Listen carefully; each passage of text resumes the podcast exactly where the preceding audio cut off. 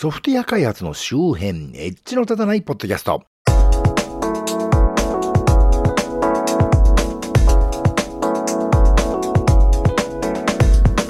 いや、なかなか配信ペースが戻りませんが、この春先は毎年なんとなく体調もメンタルも弱ってましてね、なんというか目と鼻はやたら乾くわ。あの、まあ乾くところがいわゆる花粉症の人と真逆なんですけどね、腰は痛いわ、首は痛いわ、世間は埃っぽいわ、体中かゆいわでね、あの、今も喉がなんか枯れっぽいですけどね、まあ毎年やられまくるんですね。多分何らかのアレルギーなんでしょうけどね。まあそんなこんなで自分的には5月の大型連休が終わるまでは正月という扱いにすることにしている町田です。ゴールデンウィーク明けたら本気出そうかなということで、このポッドキャストはソフトウェア開発そのものの話題はそこそこに、あまりエッジは聞いていないかもしれないけれど、ソフトウェア開発と関係あるようなないようなお話を、あまり角が立たないようにのんべんならりんとしていこうという番組です。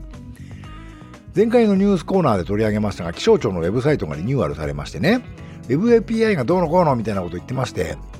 要は各地のお天気などの情報を JavaScript というね、かね、あの AJAX 的なもので表示するようになってて、そのスクリプトがサーバーから情報を引っ張り出してくるのと同じ手続きをすると、自分のウェブサイトやプログラムで気象庁と同じデータを表示できるじゃないということでね、まあ、いろいろとにやかなことになったんですね。えー、記事的には、えー、インターネットウォッチに全面リニューアルされた気象庁 HP、従来コンテンツはどこへ中の人がツイッターで解説や順番ウォッチというところに、えー、詳しい解説があったんで、えー、ショーノートからリンク貼っておきますんでね、まあ見てください。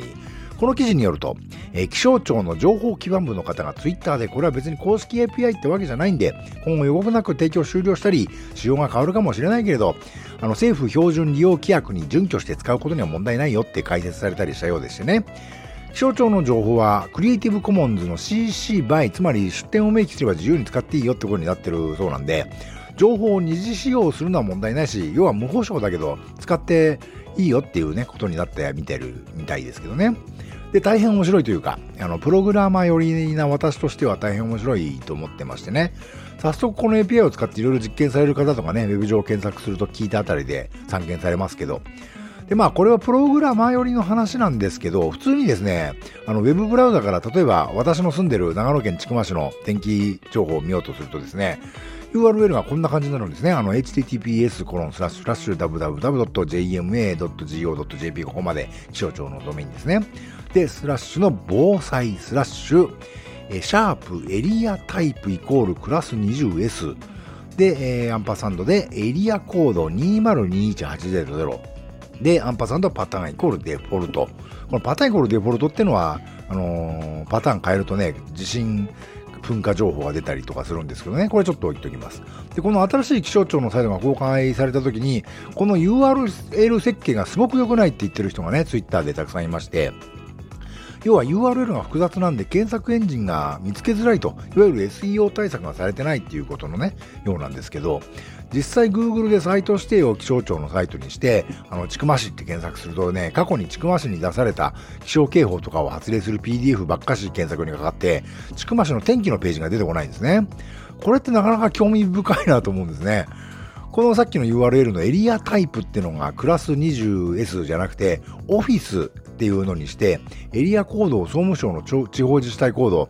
長野県だとね、200000なんですけど、それを指定すると長野県の天気が表示されるんですね。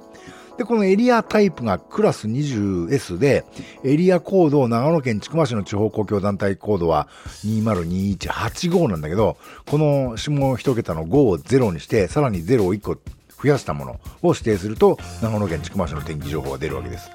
これどういうルールなのかちょっとわかんないんですけどね。で、これ実はプログラムとかからこの URL を呼び出すときすごいわかりやすいと思うんですね。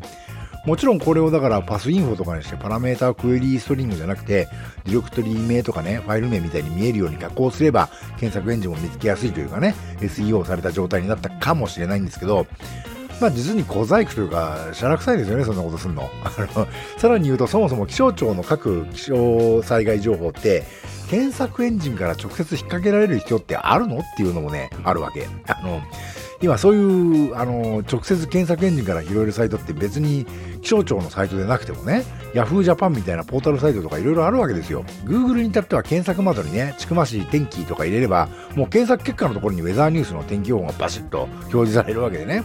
多分多くの人にとってはね、多くの状況としてはそれで十分なんでしょうな。なので、気象庁のサイトはもうちょっと詳しい、どちらかというとね、専門的な情報が必要な人に、プログラマブルにね、情報提供でできた方が良いっていうのはね、もしかして今回のニューアルでは思ったかもしれないわけでよね。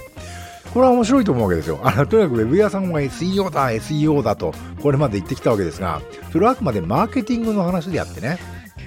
セマンティックウェブというか、そもそもウェブは意味のある情報を出くすべきというかね、ウェブサービスとして API 的になっていくことを考えると、実は SEO を意識したシャラ臭い URL よか、泥臭いクエリーストリングで全てパラメーターとして与えられるようになってた方がね、明快だってのはあるなと。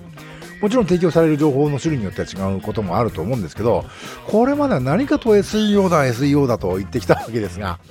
もう始まったんだかね、まだだったんだか忘れましたけど、これから義務教育でもプログラミングを教わるんだ、教わるんだっていうね、ことになってたと思うんですけど、そういう意味ではこういうね、あえて全てのパラメーターを query string で指定するというですね、 tech 寄りというか、 hackable というかね、プログラミング的思考だね、あの、URL 設計の方が好まれることも増えてくるかもしれないなと。この気象庁の新しいサイトってね、そんなテキシコーなサイトの第1号なのかもしれんよねと、大変面白く思ったのでした。というわけで、それぞれの話題の情報元や関連情報は show note からリンクを貼っておきます。今回の配信は、えー、https コロンスラッシュスラッシュ noedge.matchy.net の edge.match.net スラッシュ160からご参照いただけますよ。と、ポッドキャスト、Apple Music、Amazon Music、Google Podcast、Spotify のほか、Twitter 上で直接お聞きいただくことも可能です。ハッシュタグののたた、ひらがなでのたたですが、それで追っかけてもらうと Twitter 上の画面上、えー、各種公式クライアントでお聞きいただくことが可能です。というわけで、ではまた。